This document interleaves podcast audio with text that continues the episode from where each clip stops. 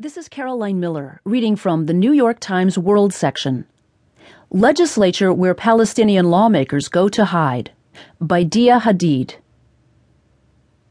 Inside the Palestinian Parliament building, Najat Abu Bakr, a lawmaker from the Fatah faction, was holding court.